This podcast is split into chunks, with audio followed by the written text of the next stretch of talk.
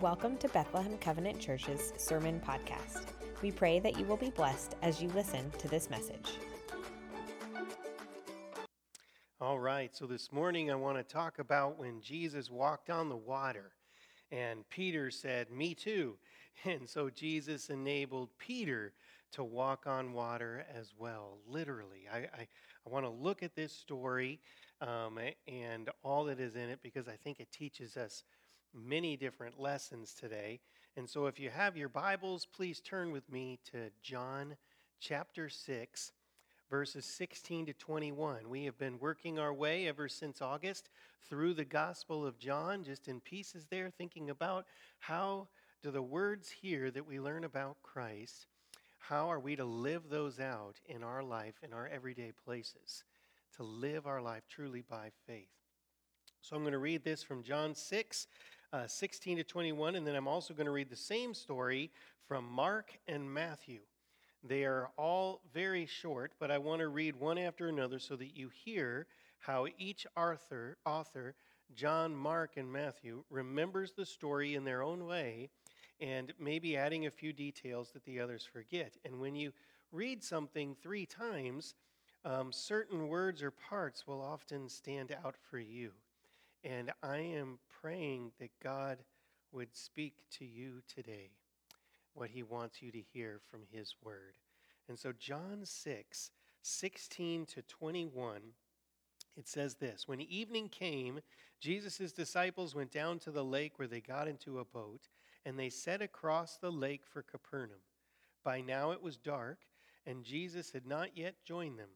A strong wind was blowing, and the waters grew rough. When they had rowed three or three and a half miles, they saw Jesus approaching the boat, walking on the water, and they were terrified. But he said to them, It is I, don't be afraid. Then they were willing to take him into the boat, and immediately the boat reached the shore where they were heading. And then also from, from Mark, the same story now from Mark chapter 6, 47 to 51. It says this Immediately, Jesus made his disciples get into a boat and go on ahead of him to Bethsaida, while he dismissed the crowd. After leaving them, he went up on a mountainside to pray. When evening came, the boat was in the middle of the lake, and he was alone on the land. He saw the disciples straining at the oars because the wind was against them. About the fourth watch of night, he went out to them, walking on the lake. He was about to pass by when they saw him walking, and they thought that he was a ghost. They cried out because they all saw him and were terrified. Immediately Jesus spoke to them and said, Take courage, it is I. Don't be afraid. Then Jesus climbed into the boat with them, and the wind died down. They were completely amazed, for they had not understood about the loaves, and their hearts were hardened. And then the final one of this story, Matthew 14, 22 to 33. Listen again to what it says. Immediately, Jesus made the disciples get into the boat, go on ahead of them to the other side, while he dismissed the crowd. After he had dismissed them, he went up on a mountainside by himself to pray. When evening came, he was there alone, but the boat was already a considerable distance from land buffeted by the waves because the wind was against it. During the fourth watch of night, Jesus went out to them, walking on the lake. When the disciples saw him walking on the lake, they were terrified. It's a ghost, they said, and they cried out in fear. But Jesus immediately said to them, Take courage, it is I, don't be afraid. Lord, if it is you, Peter replied, tell me to come to you on the water. Come, he said. Then Peter got down out of the boat and walked on the water and came towards Jesus. But when Peter saw the wind, he became afraid and he began to sink. He cried out, Lord, save me. Immediately, Jesus reached out his hand and caught him. Oh, you of little faith, he said. Why did you doubt? And when they climbed into the boat, the wind died down and those who were in the boat worshiped him, saying, Truly you are the Son of God. All right, so I think there are three parts to this story. The first part that I'm, I'm going to call Out at Sea. For our story begins when evening came, the disciples got into a boat to go across the lake, and suddenly they find themselves in the middle of the storm. And part of what we need to know here is that throughout the Bible, the sea is often a metaphor for trouble or evil or struggles, especially the Sea of Galilee, because it is surrounded by hills and storms can come suddenly and unexpectedly upon them. And so, just like in life, things can turn on you quickly. You know, you're coasting along and then suddenly you're hit by a major storm. And we will see here, though, that just like in life, the Lord is above and over all the things that happen. Looking back at our story, though, Jesus just had fed the 5,000. The disciples had helped him pass out the bread and the fish. And I'm sure that they are tired at this time. And so it's at the end of the day. Jesus and his has his disciples. He has them get into a boat and go across to the other side of the lake. Why does he have them do this? Because that is where their home is. It says they're heading for Capernaum. Capernaum is where Peter lived and where his family lived. And same with Andrew, James, and John, and probably Matthew. Capernaum is also where Jesus called his home during those years. And so, really, after a long day, the disciples are just trying to get home. But Jesus doesn't go with them in the boat right away. The scripture says that Jesus stayed behind to dismiss the crowd and sent his disciples home. And this just makes me smile, just on a side here, because I think about my kids. My kids have loved that our home is just right across from the parking lot here. Because after church, they don't got to wait for dad to say goodbye to everyone and talk and talk like I enjoy to do. They can just go home. And maybe some of you can relate to this. Maybe you are married to a social person who likes to gab, or you have a parent who's always talking. If you do, you know what I mean. You just want to go home and they got to talk to everybody. Well, Jesus is visiting after the feeding of the 5,000, but he graciously tells his disciples they don't got to wait for him. They can go without him. He will catch up. But after Jesus is finished talking to the people, it says in Matthew and Mark that he doesn't just go out to the boat right away. Instead, it says that he goes up a mountainside by himself to pray. And this was often Jesus' custom. He often withdrew to lonely places to pray to the Father. But even though he goes off to pray, what we see here is that he never takes his eyes off of his disciples, just like he never takes his eyes off of you. For it tells us that from that mountain where he is praying, the Lord could also look down upon that lake and he could see his disciples as they went across. He could see through the dark of night, even though it was miles away. He could see when they were beginning to have trouble. He could see the storm coming. He could see them straining at the oars. The seas are getting pretty rough. And Jesus can see that they need help. I'm reminded here of my favorite psalm, Psalm 121, where it tells us that the Lord is always watching over us. It says, I lift up my eyes to the hills. Where does my help come from? My help comes from the Lord, the maker of heaven and earth. He will not let your foot slip. He who watches over you will not slumber. Indeed, he who watches over you will neither slumber nor sleep. The Lord watches over your life, your coming and going both now and forevermore. The Lord is watching over his disciples. It is in the middle of the night, but he's not sleeping. He is wide awake. This is a great comfort for me now with a daughter who just moved to Connecticut to start her life.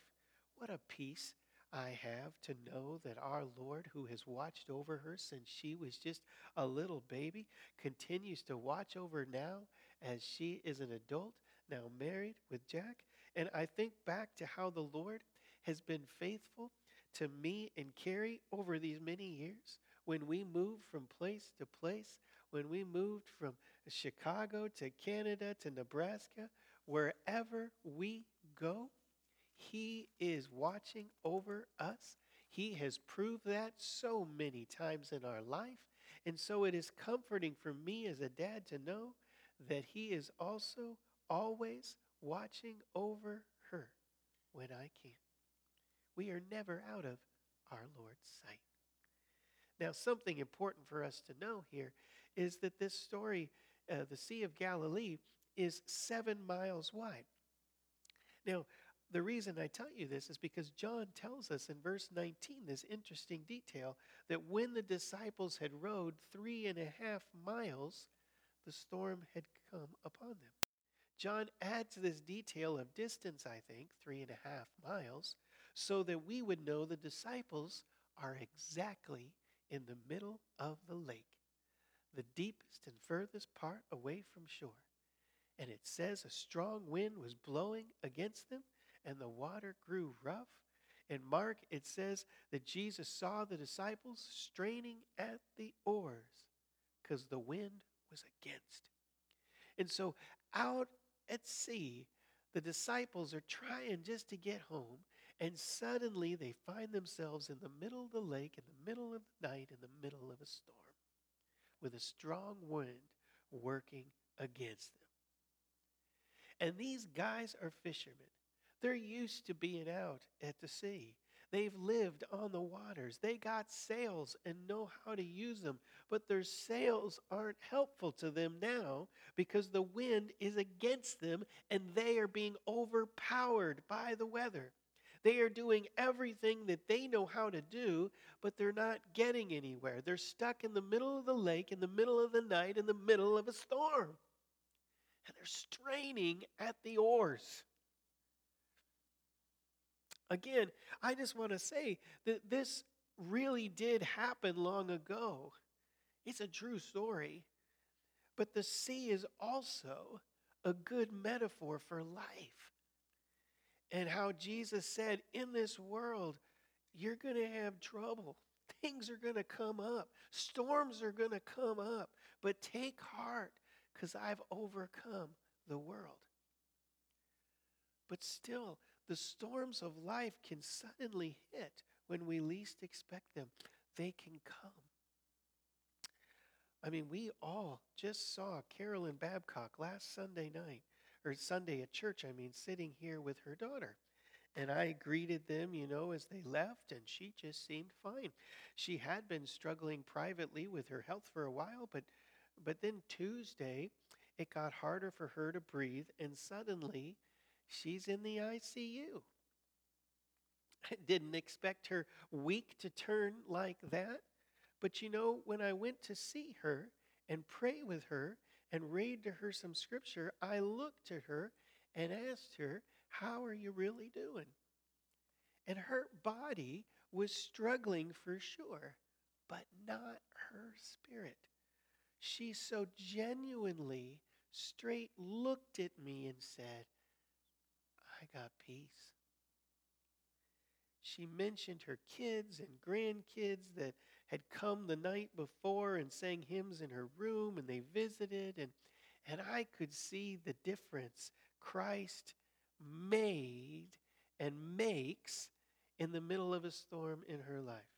I could see how rich she was in everything that mattered in that moment. I visited with Gary in the hall and asked him the same, how is he doing? And, and he said, yesterday was kind of rough. But today, and this is the word he used, there is a calm. I can't explain it, he said. A miraculous calm that can only come from the Lord when we invite him into the boat when he is there in the middle of a storm.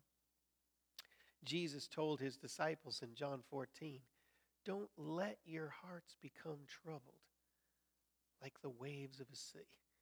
Trust in God, trust also in me. Later on in that chapter, he told them in John 14, 27, Peace I leave with you, my peace I give to you. I don't give as the world gives, so don't let your hearts become troubled and don't be afraid.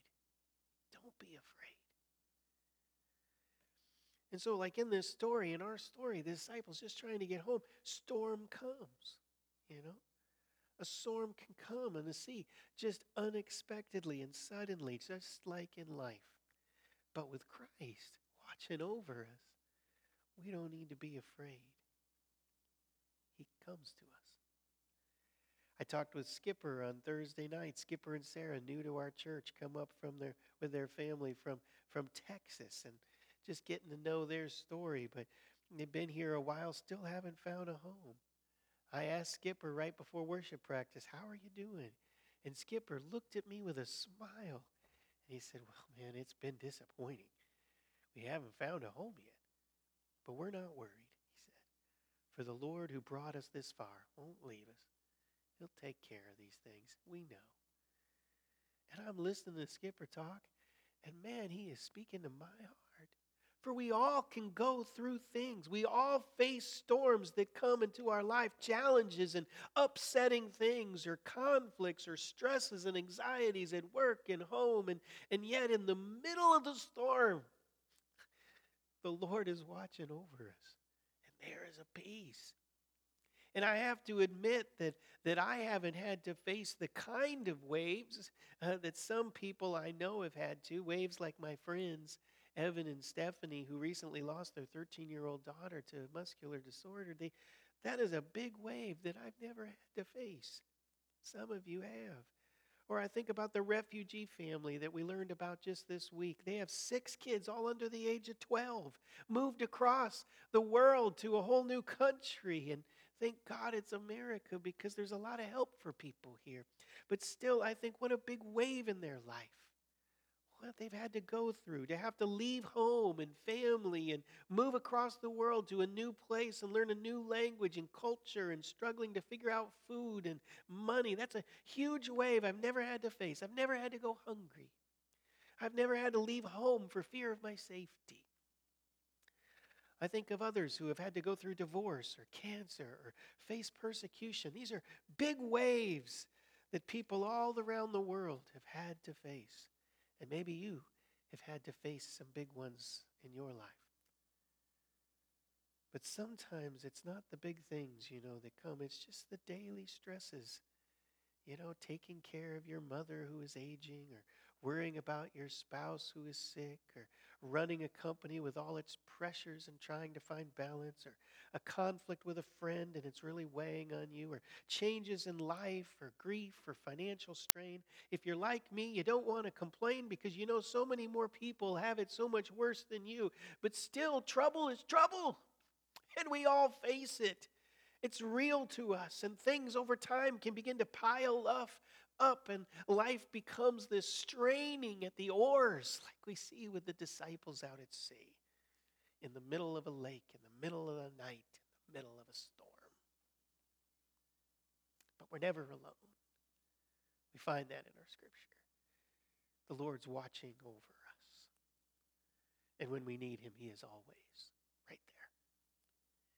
which leads me to the second part of the story, and that is that Jesus goes out to his disciples. In every gospel account, it tells us that Jesus goes out to them on the sea. He literally goes to them when they are in trouble, when they're in need. This is something that never ceases to amaze me about our God. He doesn't just see our troubles, but he comes to us. Psalm 34 even says he is close to the brokenhearted and saves those crushed in spirit. Paul says in Philippians 4 rejoice in the Lord always. Why? Be anxious about nothing. Why? Because he says the Lord is near, he is close. He's not far from us. He is Emmanuel, God with us in the storm. This is why we feel the peace. He is the peace. He is the presence. That's what we're feeling is really, it's not the absence of the troubles or the storms of life. Those are going to come to everybody in this world. There's thorns and thistles and disease and pressures and sin. Oh, for everyone, storms will most definitely come at times. But Jesus has overcome the world and He's our eternal hope. And by His Spirit, He comes to to live within our life. And what you're feeling is not just a sense of peace like this world gives, it is His presence. That is what you are feeling. He is the calm. He doesn't just bring you calm, He is the calm. He is the love. He is the peace that fills your heart. What we feel is that He is in the room. In our scripture, Jesus walks down the mountain when he sees his disciples in trouble. He walks down the mountain and he goes out to the sea and he gets in the boat with his disciples, and suddenly there is a calm. As I said, my daughter now lives in Connecticut, which I don't like one bit. She is 1,410 miles away. She is not near. I would much rather have her live closer to us if I was in charge of things. But I have to remember in this time that I moved away from home just like her. In fact, I took Carrie after we got married. I took her far away from her father in Ohio. I took her all the way to northern Alberta, Canada. And I, I don't think her dad liked it or me very much, but it was where God wanted us. So who am I to complain? For this is part of life. We raise our children to go and live the lives that God has called them to. Well, that being said, it is first a comfort for me to know that our Lord watches over Aria wherever she is, his eye always on her. But here's the second thing I can assure you that if Aria called me and she was in big trouble, not the kind that she needs to figure out herself, but real trouble, it would take me less than two seconds to drop what I was doing and hop on a plane or drive the 21 hours and 42 minutes without stops to get to her because that is what you do for those that you love. You go to them when they need you. You drop what you're doing and you go. And that is what we see in Christ. He loves his disciples. They're in trouble. And so he doesn't just shout from the mountain, he walks on the water. Our God walks on the water for us. The reason I feel peace, the reason Gary and Carolyn feel peace, the reason Skipper and, and you in the middle of trials feel peace is not because things are as you wish that they would have been or have all worked themselves out. No, it is because He is right there with you in the storm. He is for you and you can feel Him. He goes to them because He loves them and there's no reason He, you know, uh, there's no reason he wouldn't just be there right for them if he could, and so he can, and so he goes. But there's another reason, I think, besides him just loving them and wanting to be near them, that he goes out to them on the water. And that is because I think he needs them to see who he really, truly is. Mark 6:52, I don't know if you caught it, but it says this interesting thing. It says the disciples did not understand the miracle of the feeding of 5,000. It says their hearts were hardened and they didn't believe. This is remarkable to me. The disciples missed the miracle of the feeding of 5,000. They were literally a part of it. They carried the bread and the fish to the people. How did they not see in that that Jesus is God? I don't even understand that. But isn't that true in our life? So many times God works and acts and we miss it. We fail to see the obvious.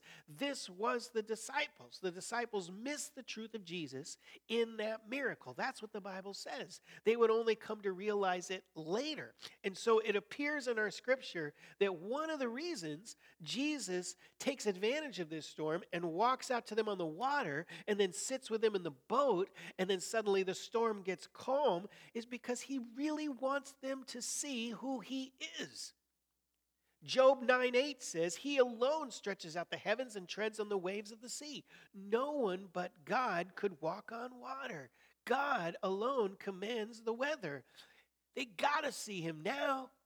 You know, in Matthew, it says that when Jesus got into the boat, the wind immediately died down. And it says they worshiped him on the boat, saying, Truly, you are the Son of God. Now they can see it right? And I love that it says they worshiped him on the boat because I believe the Lord is always working in our life to draw us into deeper worship and a greater knowledge of who He is. He will use whatever is in our life the waves and the storms, the highs and the lows in our life to open up our heart and eyes to truly see him more, that we might glory in his name. I love the verse from Isaiah 43, which we read earlier uh, in our, our, service. And, and for you online, I would encourage you to, to, uh, to look it up Isaiah 43, 1 to 3a. But it says, This is what the Lord says He who created you, he who formed you, fear not, don't be afraid. For I've redeemed you. I've called you by name, and you are mine. When you pass through the waters, I'll be with you. When you pass through the rivers, they won't sweep over you. For I am the Lord your God, the Holy One of Israel, your Savior. Jesus shows his disciples the truth of this verse and that he is the Lord and the Savior. The waters won't sweep over them. But he also doesn't just show them this, who he is, he tells them. And I didn't know that until this week when I really studied the words of what Jesus says. For when the disciples first see Jesus walking on the water, they're afraid of him. They don't know if he's real or a ghost. And so Jesus speaks to them to assure them it's him. And they know the sound of his voice. But what Jesus says is the key. He says to them, Don't be afraid, take courage, it is I. In every gospel, uh, it says that Jesus says these words Don't be afraid, take courage, it is I. But here's the thing I learned this week that I never knew before Jesus uses a particular word for it is I.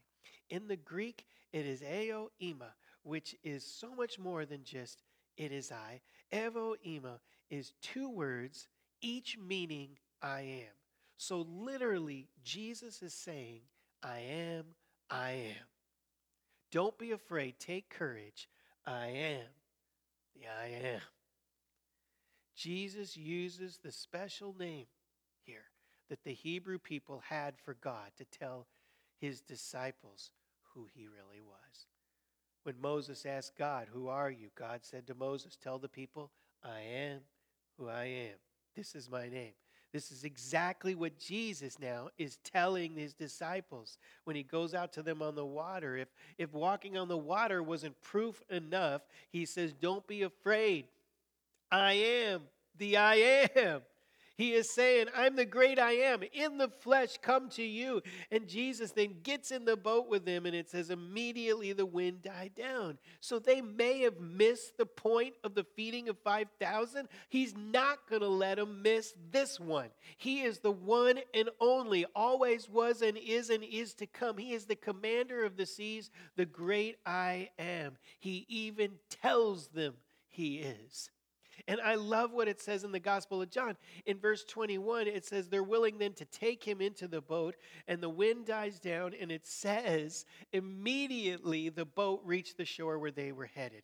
Remember, I told you they were three and a half miles away from shore. They still had a long way to go. They're in the middle of the lake. And yet, with, when they take in Jesus into the boat, suddenly they're there like they're in a speedboat. they don't have to row anymore, no wind going against them, no strain straining at the oar, no more storm standing in their way. It's as if the wind that was working so much against them, the Lord just stilled it in a second. And then with the breath of the Holy Spirit, He just lifted them up and propelled them over to the shore with no effort by them at all. And this is so much like our life the difference between us working and working and working, straining at the oars, and the Lord doing the work. One is straining everything against us, whether in our marriage or ministry or family or life or work. It's exhausting on your own, getting nowhere. But then when we finally give our situation to Christ and we just fully surrender and we invite Him into the situation and we call on the name of the Lord, and do what He says, it's like the Holy Spirit just picks us up and takes us to where we need to be. Zechariah 4 6 says, It's not by your might nor by your power, but by my Spirit, says the Lord. Where today are we straining at the oars when the Lord just wants us to see Him, to invite Him into the boat? How can we truly see who He is and instead of worry, begin to worship even in the storm where can we let all of our efforts go for His power? Life is so much easier when Jesus is in the boat. Jesus said, Apart from me, you can do nothing, but with me, you can do all things. Which leads me to the final point of our story. And surprisingly, only Matthew mentions it, but it's that Peter walked on water too, which had to be even more amazing. For now, it's not just Jesus doing it, but Jesus was enabling Peter to walk on water. Peter, seeing the Lord, says, Lord, if it's really you out there, then call me out to you. And Jesus says, Come. And Peter gets out of the boat and begins walking on the water. He's just a man, just like us. He's walking on water at the command of Jesus. Peter has enough faith in Christ to believe that if Jesus says something, it's going to happen. If Jesus calls him out of the boat, Jesus will be able to do the impossible in him walk on water. And I ask you that question today Do you have that kind of faith? Only Peter did of the 12 disciples. He was the one guy willing to even try and get out of the boat. And I think this is the point to trust in Jesus enough to get out of the boat. For not only was Jesus able to walk on water because he was the Son of God and made the water and was commander of the seas, but Jesus was also able to make his disciples walk on water if they would just trust him. He could do that in their life. Jesus said in John 14, 12, I tell you the truth, anyone who has faith in me will do what I have been doing. He will do even greater things than these. Jesus is going to work in these guys to spread his message to the entire world if they will just believe that he can do it. To be his witnesses to the whole world seemed like an impossible task, but with the Holy Spirit behind them, an impossible uh, task becomes possible. As impossible as walking on the water, he can do with them what he wills if they'll just get out of the boat trust him. Do you have faith to get out of the boat right now and believe that God can use you and that Christ can accomplish in your life more than you could on your own? Do you still believe in miracles? And, and do you have the faith to get out of the boat like Peter did? Peter believed and he started walking on the water towards Jesus. But then, as we know the story, he took his eyes off the Lord for a minute. and it says Peter saw the wind and he became afraid and he started to sink and he cried, Lord, save me. And immediately Jesus reached out and caught him and said, Why did you doubt? Let's just be honest. Walking by faith is not easy. It's maybe kind of like a toddler learning how to walk for the first time. We fall a lot. That's okay. That's how we learn how to walk. To walk by faith. We got to try. We got to take a few steps out of our comfort zone. We, we're going to get scared at times and maybe run back. But I think our greatest temptation in this life is, you know, not lust or greed or anger, but it's just taking our eyes off of Jesus and, and onto those crashing waves and thinking more about our fears than about our Lord who's commanded things of us. Focusing more on those problems and disasters and disappointments as they come we let those dictate our decisions and steer our life and change our course when Jesus is just asking us to trust Him and to keep our eyes on Him throughout all things and just obey. He's going to take care of the waves and the wind. We just fix our eyes on Jesus and take step after step. What we learn here is if we take our eyes off of the Lord, we start to sink in life. But we also learn here, I think, is that when we do start to sink, which will happen times, He will catch us. And how else will we learn if we never try to walk? He won't let you fall. So trust Him. Get out of the boat for your sake and others' sake. Because even in our failures, just like with Peter and he started to sink, it's okay. For he took a few steps. The others saw it.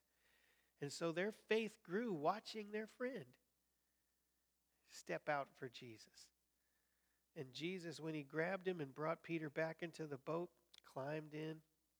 The wind all died down, and it says those who were in the boat, which means the rest of the disciples who had witnessed the whole thing, they all began to worship the Lord and say, Truly, you are the Son of God. I do believe this. When we step out in faith, others have a chance to see the truth of the Lord. Even if we stumble, they still see Jesus. Have a wonderful Sunday. Thanks for listening to this week's message. To stay up to date with all Bethlehem Covenant Church's ministries and events, head to bccwaverly.org.